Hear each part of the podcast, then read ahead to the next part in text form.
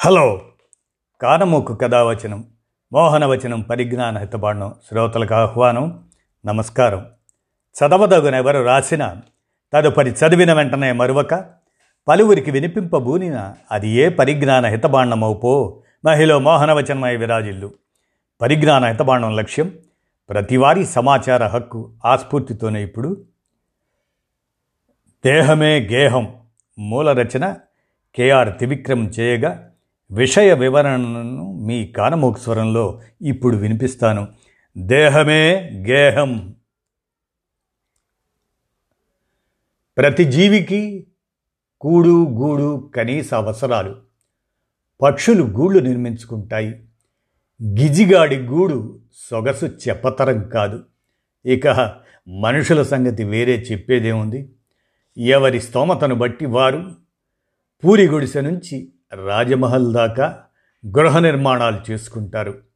అసలు జన్మతోనే జీవికి ఒక గృహం స్వతసిద్ధంగా ఉంటుంది. అదే దేహం. ఆ దేహమే జీవికి గేహం. గేహం అంటే ఇల్లు. ఇలాంటి నిత్య నివాసమే దేహం యొక్క నిత్య నివాసమే గేహం. ఈ ఎరుక కలగడం అన్నది ఏమంత తేలిక కాదు. సర్వము తానే అన్నంతగా దేహభ్రాంతి మనిషిని మోహితుడిని చేస్తుంది. దేహం కోసం గేహం కోసం మనిషి పడే శ్రమ ఇంతింత కాదు. ఒక్కోసారి స్తోమతకు మించి కూడా దేహానికి వస్త్ర ఆభరణాల అలంకారాలు సమకూర్చుకుంటుంటారు. ఆనందం కోసం అప్పులు చేస్తారు తిప్పలు పడతారు. గేహం కోసం కూడా అంతే. ఎంత చేసినా ఏదో ఒక పని మిగిలిపోయినట్లు అనిపిస్తుంది. కదిలిస్తే ఖర్చు అంచనాలను మించిపోతుంది.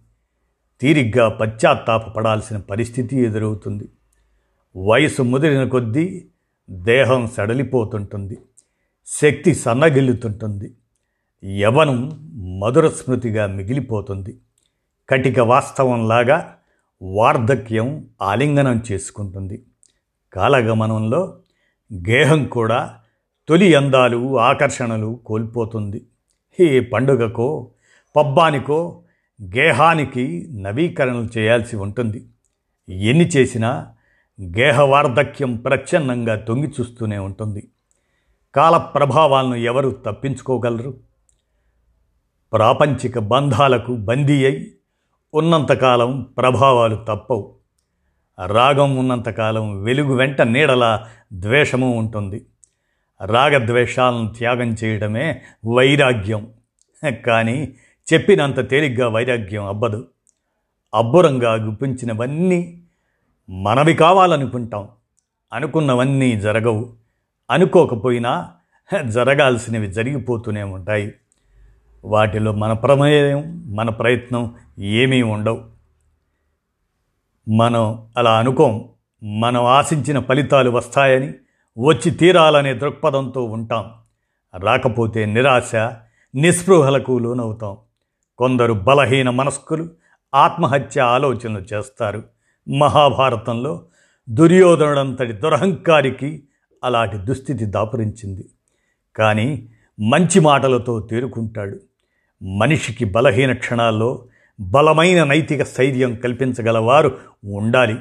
అప్పుడే తెప్పరిల్లి ధైర్యం అనే తెప్పతో కష్టాల కాలువను దాటగలుగుతాడు.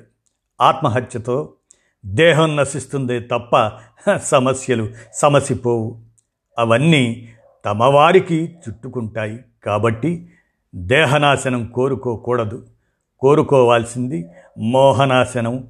అప్పుల పాలైన వాళ్ళు ఇళ్ళు అమ్ముకుపోతారు. అంతకాలం ఇంటి మీద పెంచుకున్న మమకారం విస్మరించక తప్పదు.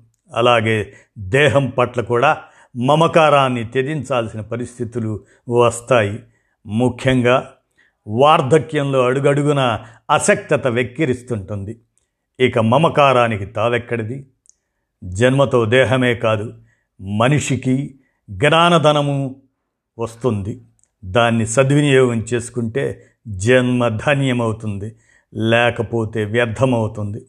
ఒక సత్యాన్ని మనిషి జీవనయాన ప్రారంభంలోనే గుర్తుంచుకోవాలి. దేహం ఒక గేహం మాత్రమే. ఇక్కడ నిర్మితమై ఇక్కడే నశించిపోతుంది.